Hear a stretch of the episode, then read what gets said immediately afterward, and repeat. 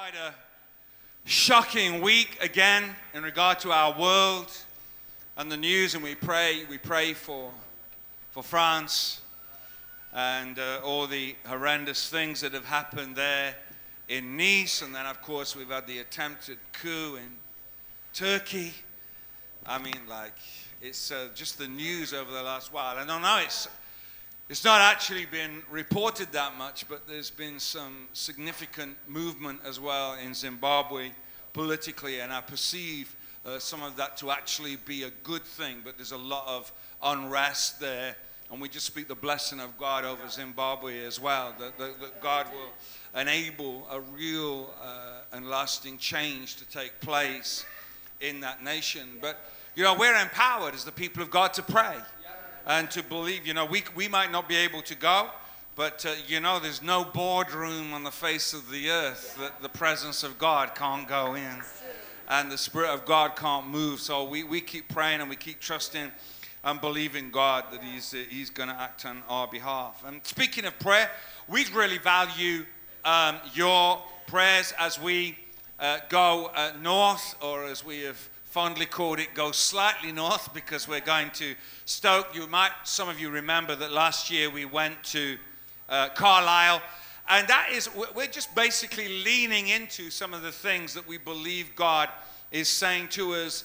Eh, we're going to go and, and pray and strategize and, uh, and uh, just uh, kind of look at the ways we can roll out uh, Heart Church in this city and beyond. So we're going as an exec team, but also joining us will be uh, Andy Dickin and Fraser Bell as representing the eldership, and also Guy Bowen will be coming for a couple of days. So that's exciting, um, and we'd really value your prayers, as I say, on that. So today I'm actually going to do something that I've I've been preaching for about 33 years, and I've never done it before. Uh, and it's not that dramatic, but I, I, felt that I should come again and, and, and preach what I preached last week. Never done it before, but I felt just the encouragement of the Spirit to do that. I'm doing that not because I haven't had time to prepare, um, but I just think there are some things that Paul Scanlon has said and what uh, stuff that I said last week that I feel that we should just stay around and chew over and meditate upon and think about because I think the Spirit of God is, is trying to get our attention. And in fact, we, um, early in the week, you know, uh, people, you know, really appreciated when you're encouraging and you're saying, you know, things like that was a good message and all that sort of thing. But we had, we had a context in, in the week where we were just saying, but you know what? There are sometimes it's not, it's actually not just a message. You know, it's not just something that we can listen to and we got, you know, we go and have coffee and we move on. And, and sometimes messages are like that, and that's cool, that's fine. Everything has a time and season. But there are some moments where, as I say, the Spirit of God is trying to get our attention, I think. And I think this is one of those moments where we should just revisit some of the things that we've been talking about over the last two or three weeks. So, if you weren't here last week, well, you're going to get it the first time, but uh, if you were here last week, you're going to hear it again, but the same message basically, but repackaged in a slightly different way. And it's, it's to open up a conversation. I want to open up a conversation. To me, a win here is that we go away from here and we actually begin to engage in conversation regarding some of the things that are raised. So we're going to start where we started last week, Romans 12, verse 2. Where the Bible says this, Paul writing to the Roman church, uh, the Apostle Paul writing to the Roman church, he said, Do not conform to the pattern of this world. Another version puts it, Don't let this world squeeze you into its mold. In other words, don't let the world pull you down to its level. But be transformed by the renewing of your mind. Then you will be able to test and approve what God's will is His good, pleasing, and perfect will. And I think that where we were last week, because the, the, the, um, the title of the message was uh, uh, to do with invasion and transformation. And it's an understanding that, that God invades our lives and transforms us. At least that's the intention. When God, when God gets hold of us, He's not, he, we're not just looking for a slightly upgraded, patched up, better version of what we were. That's not what salvation is. It's not just that, oh, I used to go there and I don't do that anymore, and I've started going to church and I do that now. And, and, and, and we, we, we so we, our external world has changed in that I don't go there and I don't do that, and I do do this. But basically, basically, there's not a massive amount of change. When the Bible clearly talks about transformation, in fact, the, the, the words that are used there are the same kind of word, the same word that were used for Jesus when he was transfigured. So we're not, we're not looking, we're talking about the kind of change that people notice. It's, it's not that you've got, you're not going to tell somebody you've changed. It's like people come to you, people who know you, come to you and say, What's different about you? What's happened to you? And I think it's good to start at this scripture because it reminds us that God wants to change the way we think. He says, Be transformed by the renewing of your mind. We, so, we talk so often about spiritual things, and that's right and that's appropriate. But you know what? Unless this changes, I'm just going to consistently get in the way of what God is trying to do in my life. Because to, to, to be renewed, to be transformed, means that God needs to reprogram this.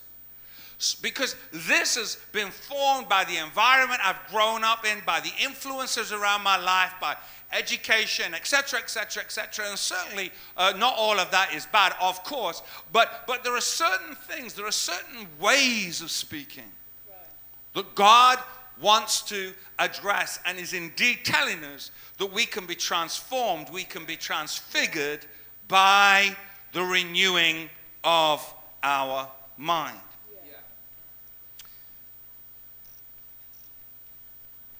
Talked about the difference between what Jesus wants to do in our life and religion.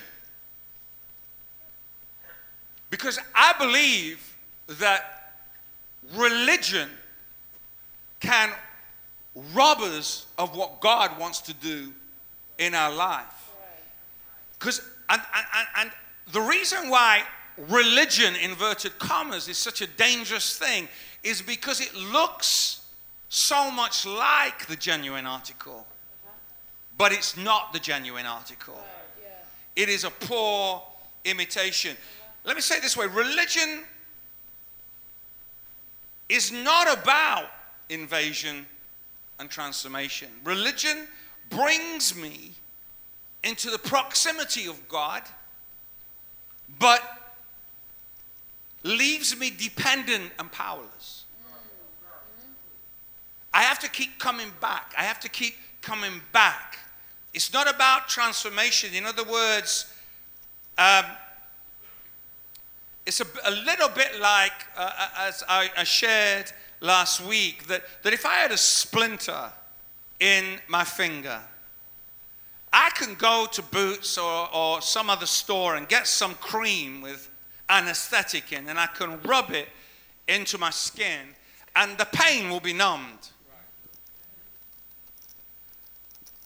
So the pain goes, but the situation remains unchanged.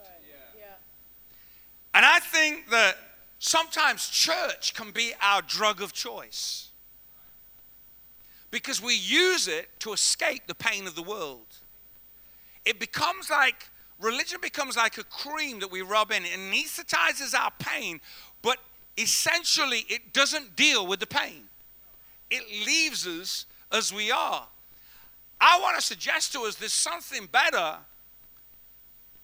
than just coming to church, singing a few songs, meeting with a few friends, being comforted, being told everything's going to be all right, and then going back to our pain and surviving another week, and then we have to come back and be topped up with anesthetic. Because the only way I can cope with my world, the only way that I can cope with the realities of my world is that if I escape to church.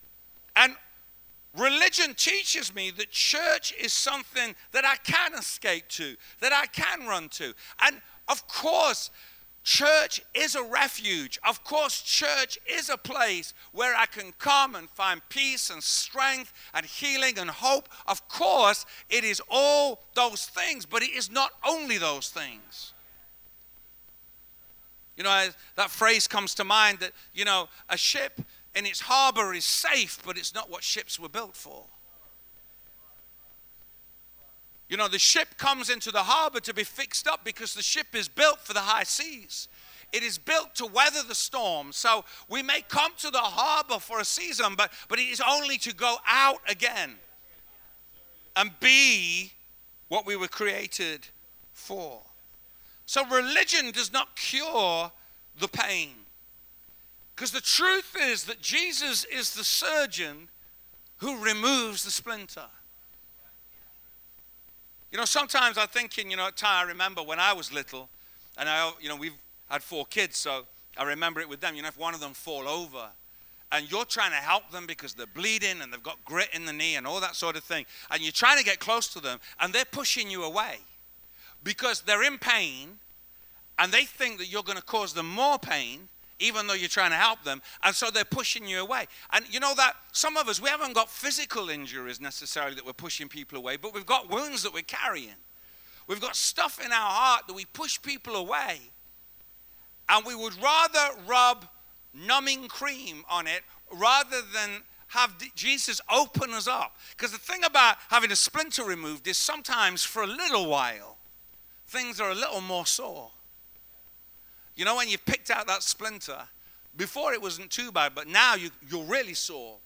But the splinter's gone, and it allows a proper healing to take place. And Jesus is sometimes, often, if you will allow him to be, the surgeon who opens you up, removes the splinter to allow a proper healing to take place. In a similar way, there is an invasion to allow for transformation.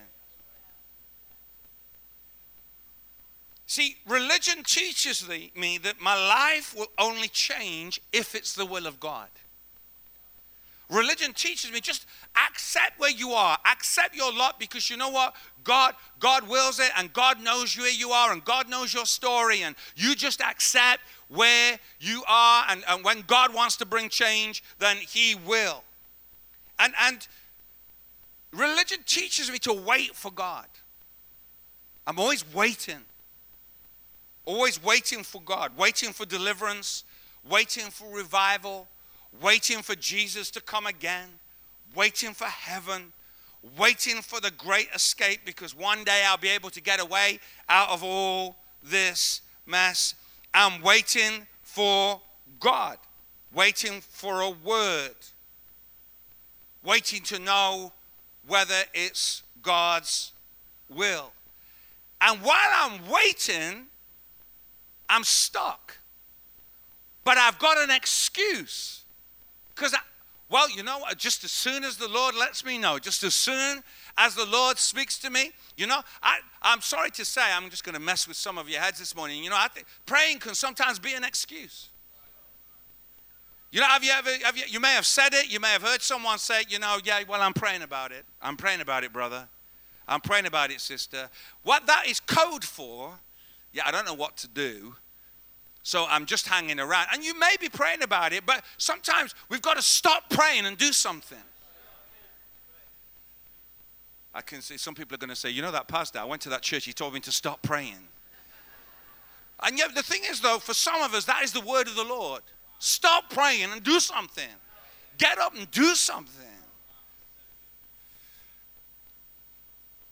See, religion teaches me to pray for small things because I'm not really sure that God can help me with the big stuff. And I'd rather pray for something small where it doesn't really matter if it comes off or not than pray for the big stuff and be disappointed. I think that's how God ends up being the God of the parking place. talked about it, you know? Like we say, oh, you know what? I was just driving around, the parking lot was full, and as I came out, and it was just right near the entrance of the supermarket, and a car backed out, a car backed out and made way. I said, Jesus, thank you. I am a child of the king, a car parking space right near the entrance of the supermarket. Open up. That's how you know. That's how you know. That's how you know you're anointed. And then, like, you know, it's a really good day if you not only get a, a, parking space near the entrance of the supermarket that you go in and you just pick up a bargain. You were just walking in, and then someone wheeled out. Someone wheeled out a bargain, and you were just there. You were the first one there, and it's like, Lord, you must be coming again. That is, that is awesome right there, you see. And like, you can't believe it because you hadn't even had a quiet time that morning because, but I'm talking about other people, not like you. Um, but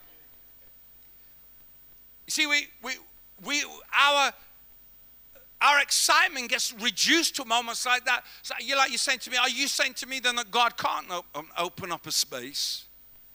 Yeah, yeah, of course God can do that. What I'm challenging is, if that's all He's doing, there's something wrong.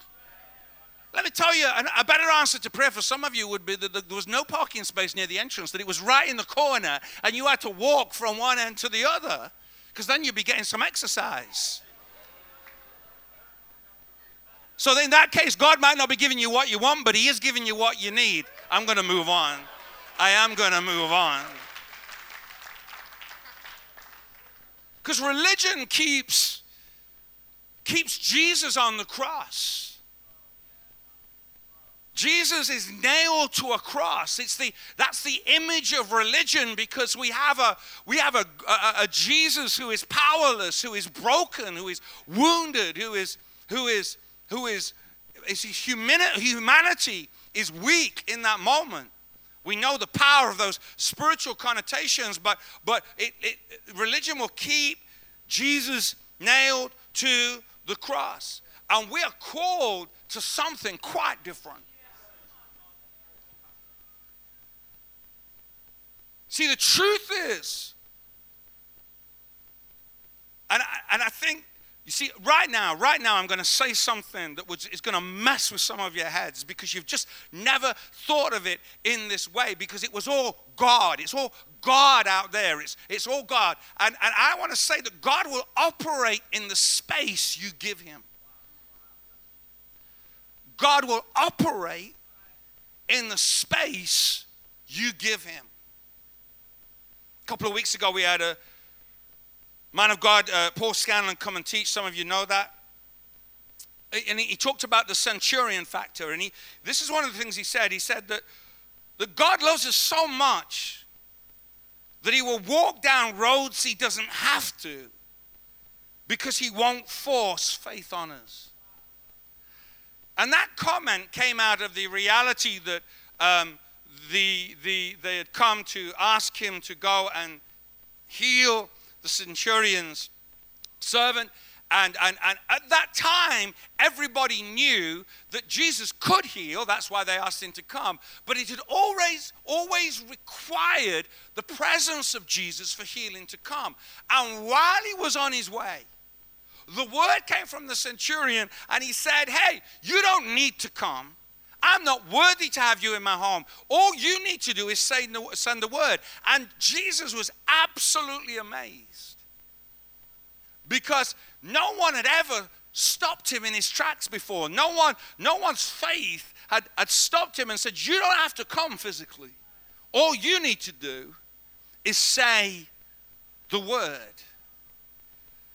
But what was interesting was that Jesus actually had started walking. He was, he was working with people's faith. He was working with people with that. Jesus, Jesus did not stand there going, Oh my word, do you know what? is right? I don't have to go. I don't have to do it like this. No, he knew. He knew that, that he all he needed to do was say the word.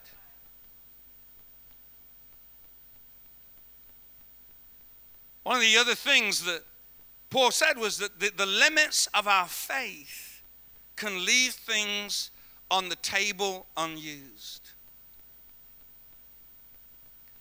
See, I know, I know this messes with us because we talk about a great, a mighty, and powerful God, and that He is.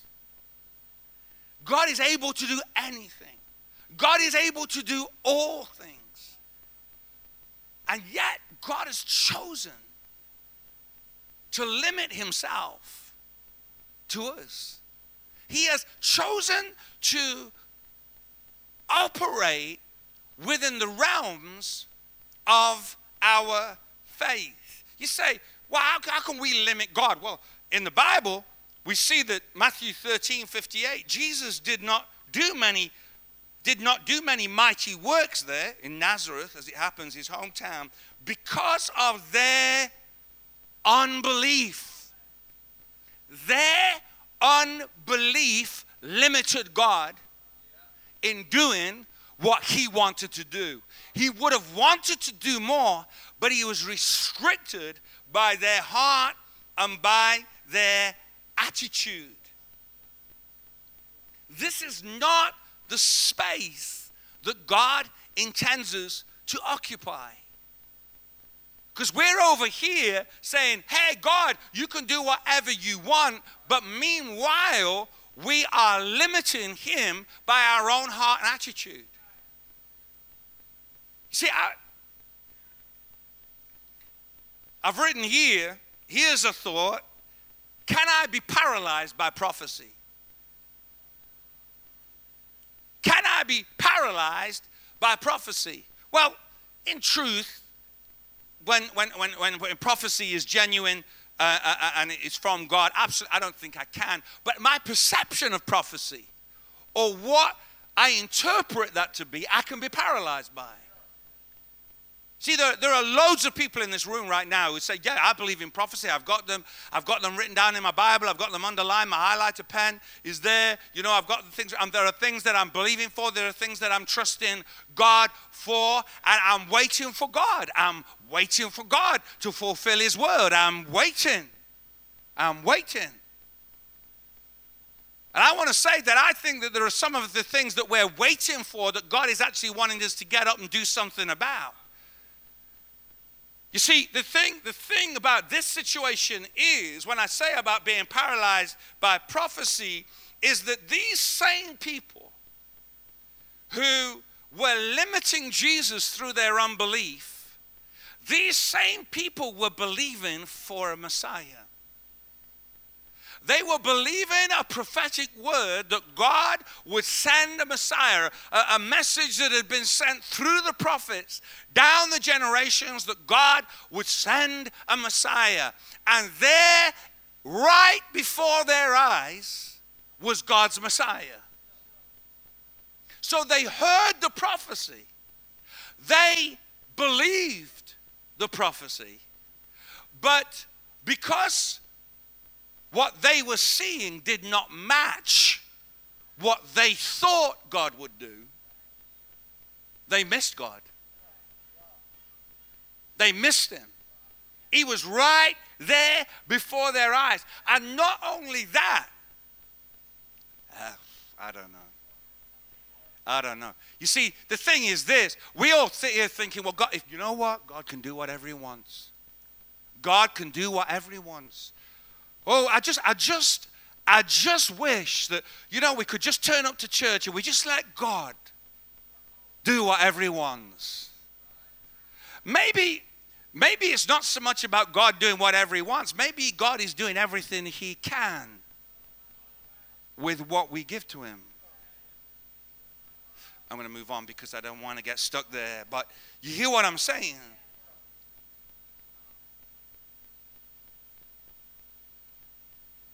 God invades me and transforms me. God invades me and transforms me. This message today is a reminder that the God we love and serve invades our life and then releases us to invade and transform. He invades and transforms me so that I can invade and transform. I am no longer a victim of my environment, but I am stronger than my environment because greater is He that is in me than He that is in the world. So I'm no longer disempowered. I can do something about the splinter. I don't just need to keep rubbing in cream and just making it all right and go and get on with my life and then come back and need cream uh, rubbing in again. No, I can actually do something about it so that I'm healed, I'm delivered, and I set free, and I can live my life how God intended it to be, splinter free. See, in Genesis 1 28, we read about God's intention for man. It says this that God blessed them and said to them, Be fruitful and increase in number, fill the earth and subdue it. It means have dominion over it, rule over the fish in the sea and the birds in the sky, and over every living creature that moves on the ground. Now, I love this because this is, look, God gifted man with this environment. God gifted man with an incredible environment. He said he blessed him. It was a blessing. It was a blessing. And he said, I want you to be fruitful. I want you to increase. I want you to I want you to have dominion over it. I want you to rule over it. In other words, I want you to influence it. Man was gifted an environment, but God intended him to influence it. He says, I don't want you, I don't want to put you in the garden and the garden just happen to you. I want you to happen to the garden. See, God gave him, gave man an environment and expected change. You see, the man could have said, mm, Oh, you know what? God has blessed us, hey. God has blessed us. He's given us this garden. It's amazing. It's wonderful. You know what? This is God's will for us. This is where God intends us to live. He, and because God gave it us, I'm just going I'm just going to keep it as God intended it to be. Because God, this is the way God sees things. Meanwhile, God was saying to man, you influence it. You change it. You rule it. You tame it. You transform it. You do something with what I have given you. It's like with the with the, with the talents. It, it was it wasn't like you know uh, the, the, the, the one who received the least was the one who did nothing with what he'd been given, because God expects us to do something with what we have been given. Burying it doesn't cut it with God. He says don't just accept what you've been handed, take responsibility, rule. You are the salt of the earth, you are the light of the world. Talked a lot about this last week, but both salt and light influence. Jesus didn't say you will you will be like this. He says you are this. You are because I'm in you. I, if I'm in you, you are salt. You are light. You are meant to influence your environment. Psalm 84, verse 5 to 6 says, Blessed are those whose strength is in you, whose hearts are set on pilgrimage. As they pass through the valley of Baca, they make it. They make it. They make it a place of springs. The autumn rains also cover it with pools. See, the valley of Baca is a very dry, desert like, inhospitable environment. And the psalmist is saying to us that the people, the people of God, those who have set their hearts on pilgrimage, when they go into this dry, arid, desert like, inhospitable environment, they make it a place of springs. In the King James, it talks about they, the, the, it's a place of wells. They make it a place of wells. And so when you make that dry place a place of wells, you, you dig wells, you, you, you, you, you turn in this dry place and you believe that if you roll up your sleeves and you begin to dig, that, that, that, that, God can bring transformation to this environment. That by digging wells, you, you begin to invade the environment. This environment has rejected water, but now you are creating an environment that can be receptive, that can receive water. You see, when I dig wells, I am declaring that I have a vision for this place that is different to what is. I have a vision that is hope filled. I believe that we can make a difference.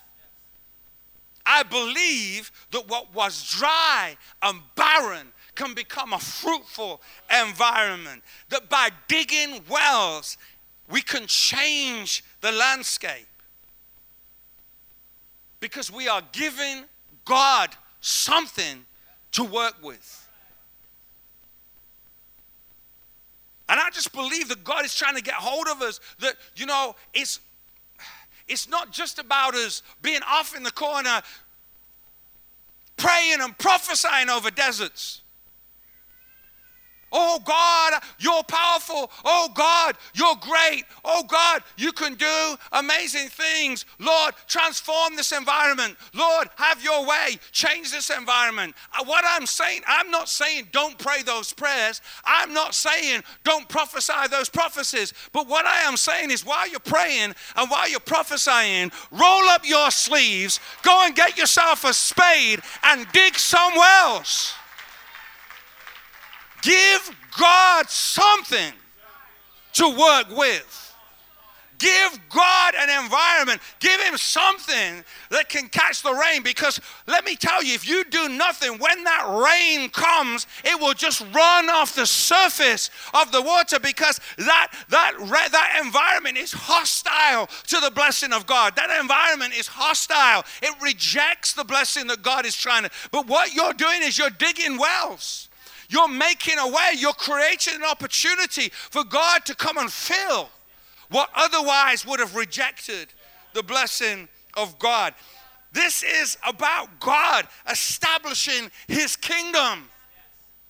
God is calling us to live at a different level.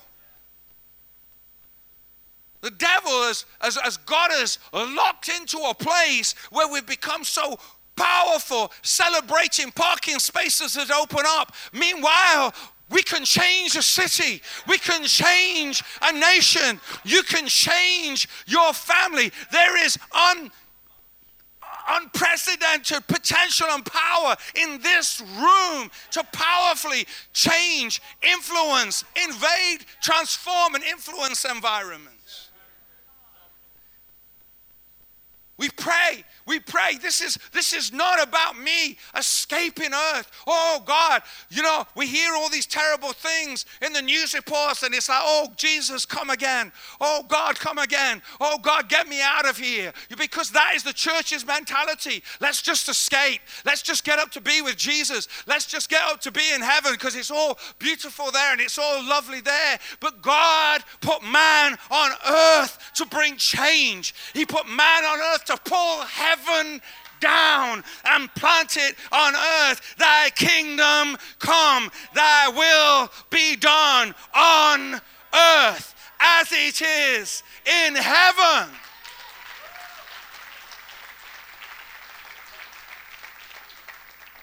To change, to influence, to dig wells. Maybe one of the greatest strategies of the devil is to get us to wait for that which we already have. we are sitting around waiting for God, waiting for the next move. And we're saying, God, it's your move. And God is crying out from heaven, trying to get somebody's attention to say, It's your move. Go wherever you want to go, and I will be with you, and I will make a way. Like Moses, who stood at the water's edge and says, God, what are we going to do? Look at this mess we're in. And God says, What is in your hand? What is in your hand, Moses? I have equipped you for this moment. Stretch out your hand. The way will open up to you. You've just got to do something with that which I have already given to you. This is about living with permission. I've said it before so many live our lives. We believe that God has set up our life, that the light is on red, the traffic lights are on red. Stop. Wait. Oh God, just I'm just believing for a green light, Lord. I'm just believing for a green light, Lord. And it's we, we live our lives. Stop and wait. Who told you the lights were red? Told you the lights were red? Why would you believe the lights are red? Why can't the lights be green? God says, go. Do it. Live with permission. There are environments waiting for us to transform. Steven Furtick put it this way he said, We're not waiting for a move of God, we are a move of God. I just want to suggest to us and I'm not trying to upset anybody, but maybe, maybe it's time just to stop pacing the ground and saying, Oh God, do it again, Lord. Do it like you did back in the day, Lord. Do it like then, Lord. Oh God, bring it back, Lord. Oh God, bring revival back, Lord. Maybe, maybe we should stop praying those prayers and saying, God, do what you want to do now, in this time, in this generation, in this age. It's not about Him doing it like He did it back then. That was a time, a different time, a different era with different demands. But God needs to come and do something in our time, in our day. He needs to come and do something in this culture, in this season. Come, have your way. I believe you, Lord. The lights are on green. Isaiah put it this way he said, whether you turn to the right or to the left, your ears will hear a voice behind you saying, This is the way, walk in it. You see, it's like, and this is just the way God has got me to live my life. It's, it's, it's, it's like you say, Well, you know, Lord, oh Lord, just as, just as soon as you open the door, Lord, just as soon as you show me it's time to go, Lord, I'm gonna I'm gonna go. But but the Bible is, is showing us the lights are on green. Walk. Walk, just believe that, that, that you're walking in the right way. Believe that God has got you. Because if your heart's in the right place and you're deliberately trying to work out the plan of God for your life, then I, I assure you that you'll hear a voice behind you saying, Should you veer off course? Should you veer to the right? Should you veer to the left? You will hear a voice behind you saying, Hey, this is the way. This is the way. Walk in it. Walk in it. God is more committed to you walking the right way than you are. But you know what? It's a lot easier to steer a moving car. It's a lot easier to do something with someone who's going somewhere, who's doing something, who's believing God and believing that God has got them. In fact, Isaiah was pointing us to God's sat nav. Because the only time you need to hear the sat nav is when, you, when you're getting off the road. If you're on the right road, your sat nav's not speaking. It's silent. It doesn't have to see. Keep going, keep going, keep going, keep going, keep going, keep going. You're right, you're right. You're doing fine, you're doing fine, you're doing fine. Keep going, keep going, keep going. Your sat nav doesn't do that. When you're on the right road, it stays silent. But should you get off the road, you hear a voice, not behind you, hopefully, but in front of you, saying, do a U turn or rerouting. It will speak to you when you've got onto the wrong road. That God is saying, I've got my I've got my sat nav in place. Should you get off the road, I will speak to you. But in the meantime, keep going, keep moving, keep doing what you are doing. That's why, that's why we are going to the north and the south and the east and the west of our city. That's why we're going to 10 cities north. Is why? Because, because we just believe we can. We believe we've got permission. We don't, we don't need to get stressed or, or strained about it and, you know, going into raptures and, and praying, you know, God, oh God, show us which part of the city, Lord, show us where to go. Like, God has permission to tell us where to go, but in the meantime, we can just go. Hire a school hall, hire a community center. Just go and transform the environment by being there. Let us go and happen to that place. Let us go and happen to that city. It's like Jonathan said to his young armor bearer. He said, Come, let's go over to the outpost of those uncircumcised men perhaps the Lord will act on our behalf. Nothing can hinder the Lord from saving, whether by many or by few. You see, Jonathan knew the nature of God. He didn't have an angelic visitation, he didn't have a scripture, he didn't have a prophetic word. He just, he, I, I know God. I know, I know that God's got me. And so I'm going to give it a go. I'm going to give it a go because God is with me. Where are we? Can you pop up? Showed this at, um, at Heart and Soul. Because I was, I was trying to explain where we are. And I, I said, you know, for us, this is, this is how we spell faith right now. And all that means, quite simply, is that when faith means you can't always have your I's dotted and your T's crossed. You can't have your I's dotted and your T's crossed because faith means that I'm not going to have everything worked out. I'm not going to understand everything. I also find it interesting, funnily enough, that without the I dotted and the T's crossed, it even looks a bit like fail. And isn't that like faith? Because until you've got your I's dotted and your T's crossed, it can look like fail.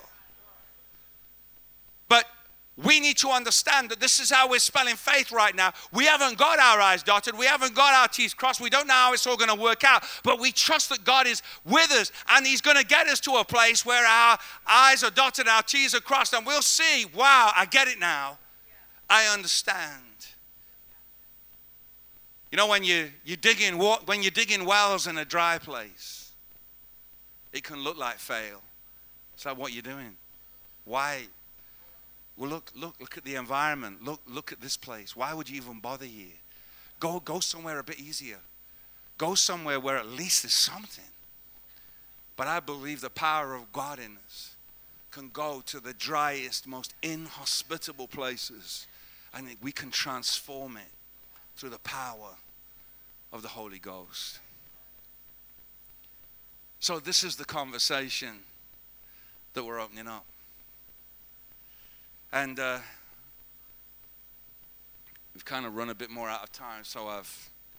But you know what? Let's. I just wondered if, if there's a couple of people who maybe want to ask a question or make a comment or you know let's let's let's generate the conversation because as i said the, to me the success of this message is that it opens up a conversation that keeps going. And we become a community of well diggers who believe that environments can be invaded and transformed through the power of the Holy Ghost. So we've got a couple of mics, uh, um, uh, microphones. They're not both called mic. Um, uh, dad joke at the end there. Anyone got a question or a comment on something that I've said or another, you know, something you want to mention or, or what? This is like one of those times that could like be really awkward now where everyone just sits and stares. But a couple of people, yes. There you go.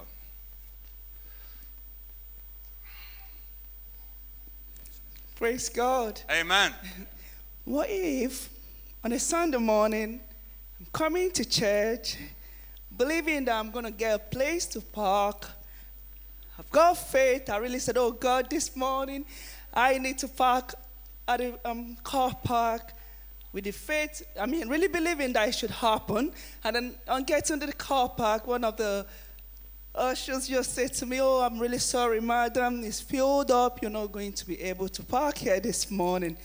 Um, in me, I'm going to be thinking, Oh, I really believe that um, I was so sure that I should get a place. I was confident that God heard that prayer in that atmosphere, I might feel a bit shaky that, oh, does it mean all the prayers I've been praying as well with all the faith that God has not been hearing it? So, in that situation, Pastor, what do I do? Great. So, I, I'm going to do now what Jesus often did because he answered questions with a question. Just, you need, need to. Uh, I'm taking it that, I'm taking it that the fact you're here means that you did actually park your car. I've parked on Alfreton Road. Right. so I didn't, I didn't think you'd abandoned it. You know, like, well. So you parked. So all I'm saying is, what's to say that God didn't answer your prayer? Because you found a parking place. It just isn't where you thought it was going to be.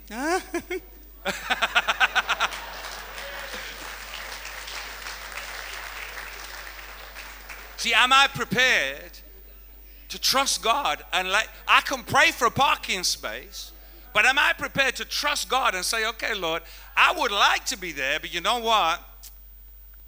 Uh, I'm going to accept the parking space you give me. You see what I'm saying? Now, some, some other time you might come and that, that space opens up to you. But the fact is, hey, you know what? I got a parking space. And, and that's what I need to celebrate. It may, it, that's, it, things may not always work out how I thought they were going to work out, but that doesn't mean I'm not having faith or that God doesn't answer prayer. It just means that God is answering prayer in a way that I didn't anticipate He was going to answer it. There you go. One minute, yes. Good morning, Pastor. Good morning. Good morning, church. Um, my question is in stepping out in faith and making that step and doing something, starting your journey, um, where do you, where does it, you stop and God takes over? How do you know that you're not walking in your own mind and your own thoughts and your own decisions? Or is the God guiding you and talking to you and getting you to your next Yeah. stage? Very good. So you see, God, God is not gonna, um, God is not gonna ask you to do something that is beyond your faith. He knows you and your heart better than you know yourself. So He knows what you are capable of. And so I, I, I know that we can find, we can, can't we? We can be scared, afraid, but I don't want to do it in my own strength. I don't want to, I don't want to be going off on my own, doing my own thing. But the problem with that thinking is that that often stops us from doing anything. Because I just stay where I am because I'm so afraid that I, I'm going to do something that is out of the will of God. What I want to, what I'm suggesting is that we can come to a place in our mind that I am going to walk according to Isaiah and say, well, instead of being afraid that I'm going to get it wrong, I'm going to trust God that I'm going to get it right. And because my heart is to outwork the plan and the will of God, what I mean by that is, hey, I planned to park there outside church, but I ended up on Alfreton Road. But my heart is to outwork the, the will of God. So that's cool. because I'm going to walk and I know that if I get off course, I'm going to God's going to make sure that I hear a voice from someone saying, "Hey, if you if you turn to the right or to the left, I'm going to I'm going to hear a voice saying, "This is the way. Walk in it." It's not about being afraid of making a mistake. It's about having faith that God's got you. God's got you. It's about knowing that He's committed to your success. He's a good daddy. He's a good father. And He's going to make sure that as you keep walking with, uh, listening to Him, seeking to, to do His will, He's going to look after you. And everything is going to be all right. Is that helpful? Amen. This gentleman, and then I think we'll have to. Okay, Matt. I saw Matt after you. After Matt, and then we're done. Praise the Lord. Amen. Could you leave the mic? I can hold it. Sorry, um, I want to go back to what the lady first said there. She said um, about parking and all of that. Uh, I want to align it with what our brother has preached all this morning. You see, sometimes we Christians just sit down. God has given us abilities to do things. We won't do them. We want to say, God, do it for me. A situation you know you need uh, to park in time, to park in a place, a particular place you will to park. God has given you the ability to get there in church on time so that you can park. But we will not do that. We will waste the time and then come praying, believing God will stop every other person from going to park so that you will have your own parking lot. It doesn't work that way. And that's what he's been saying here. Step out, do something, and believe God. Thank you. Thank you.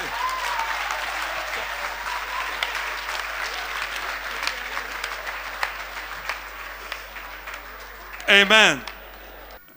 when pastor's preaching, the verse that came in my mind was when Jesus talks about you, if you drink of my water, you will become the spring. And um, I wasn't sure where it was, so I googled it, and it took me back to the, the Samaritan woman. And um, he asked Jesus for the, well, he, Jesus asked him for water, and he told him later on, he told her later on that actually, if you knew who you're talking to, Come on. you would actually uh, Yeah. ask for more water. And then as Jesus spoke to her, she ran to the city. Jesus didn't send her to the city, but she went to the city and she brought forth many with her. And that was the message that was my heart. Right. I mean, Amazing. I love that. Love that. She went and happened to the city. That's exactly what happened. Yes. So we've been living a certain way for maybe a few months, maybe a decade, hearing the message today. What do I do tomorrow? What do I do next week? I don't know anything. I've got into a rut. I've got into a habit of waiting for something to happen. Ha- what are some next steps that I can literally do tomorrow to help me in that? So I think that the, the worst thing I can do in that moment is start rebuking myself, feeling bad about myself. Uh, you know, I, like I am where I am on the journey because I am where I am, and it may take me a while to get my head around some of that stuff. And I don't think I should even do that in my own strength. I should come and say, God, help me. You promised me that my mind can be transformed. And I've been thinking in a certain way, and I just need you to help me to think differently. Help me to understand what it is. You know, I don't think that God leaves us to ourselves. He, he doesn't leave us, He doesn't leave me to transform me. What He does is ask me to, to believe that He can transform me and then go with the transformation. When he, when he brings the change, flow with the change. And so, you know, I think that, it, it, you know, this, there is no condemnation for those who are in Christ Jesus. It's not like, oh, no, I've been thinking this way and now I'm going to think a different way. It's not about that. It's not an opportunity for, for the enemy to hijack something good that God is doing. It's an opportunity to say, okay, God, I'm hearing something different. I, I, need, I need you to help me to get it.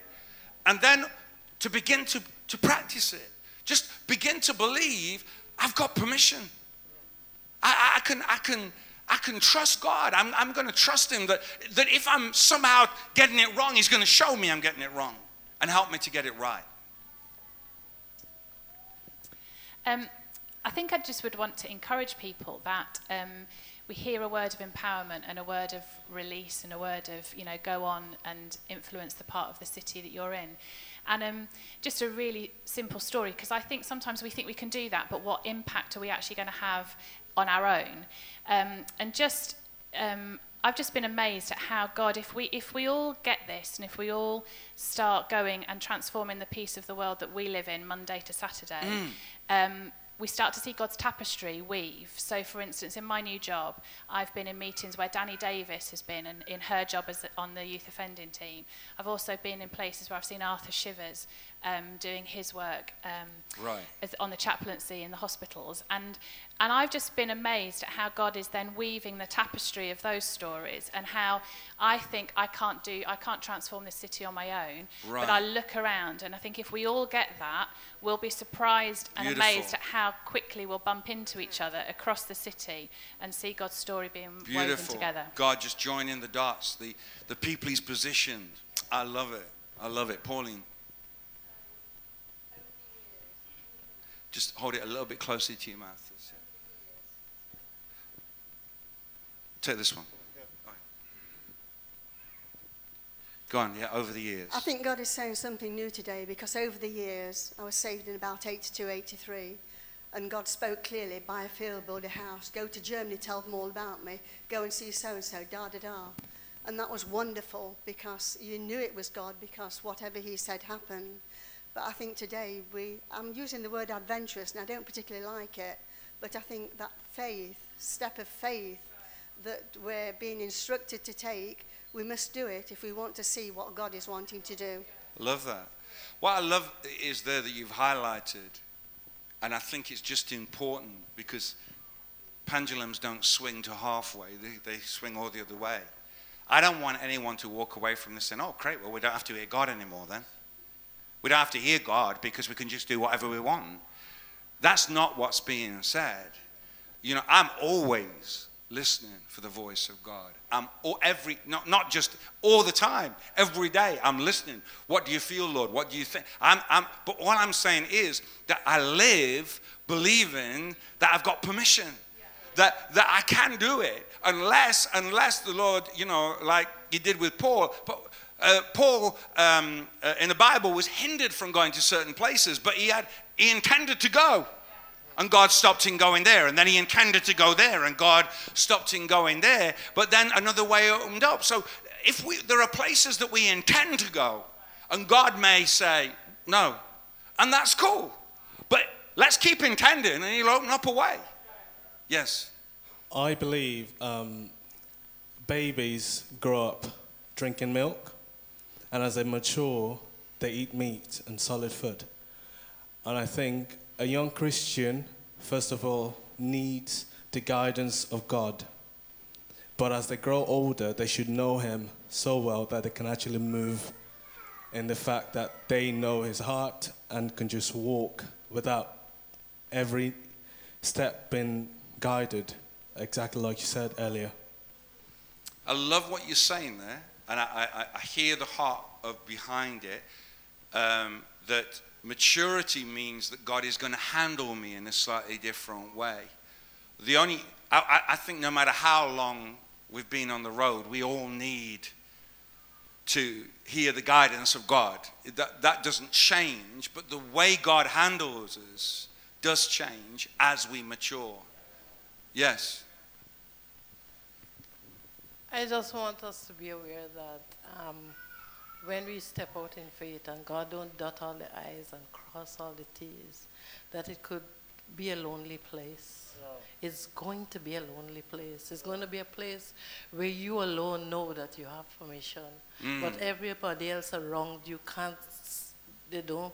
They're not flowing with where you're going with because the, the vision is not theirs. Even though the vision is complementing the house you're in, they can't understand, you know, and, and you're going to be in a lonely place. But at this, uh, this message has encouraged me that I know that I know that I have the permission and that I'll keep walking in my F A what doesn't look like I and what doesn't look like T, H, Yeah. until it becomes that. Come on. That is great. That is great.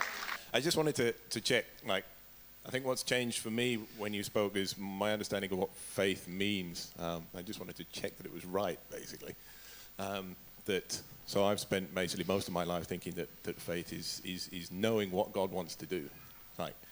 Um, so I'm going to do this. I'm going to do this thing because I've heard from God, and I know that this will work. And is it that I have to, I need to change that to I'm going to do this because my knowledge of God and my faith in God is that I know that there is no reason why this won't work. So let's go find out. And that is that sort of what Jonathan was about, Right. With, with the armor bearer. So I know the nature of God. And, and I know that the, the God is able to do this. Perhaps the Lord will help me. Perhaps the, because the, who can because who can hinder the Lord? Uh, because you know that's the nature of God. And so that was his faith. He stepped out knowing that God was able to help him. And, uh, and, and of course, God did. But he didn't have a visitation from God. He didn't have an angel come and speak to him. You know, he stepped out on who he knew God, and God responded to him. And I, I'm saying to us that if we get a visitation, if we get an angelic visitation, I'm not going to turn it down. But I'm also going to say that I'm not going to sit waiting for an angelic visitation. I'm going to move with permission and I'm just going to trust and pray that if I turn to the right or to the left, I'll hear a voice behind me saying, This is the way. Walk in. Uh, my question is, um, I think all of us can relate to apathy, and um, when you you don't doubt what God has told you, and you don't doubt that He can use you.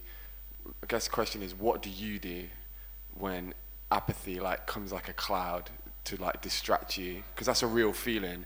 How do you overcome that like heavy sense of apathy and just like, oh, Um, well, obviously, you know, living as close to God as I do. I- It's difficult to relate to what you're saying. But, you know, I've heard people talk. Uh, I'm joking. Uh, listen, apathy is always going to be there to distract us. Because we, our fight is not against flesh and blood, it's against principalities and powers. We're at war. The problem is that we don't know we're at war. We're living like we're not at war.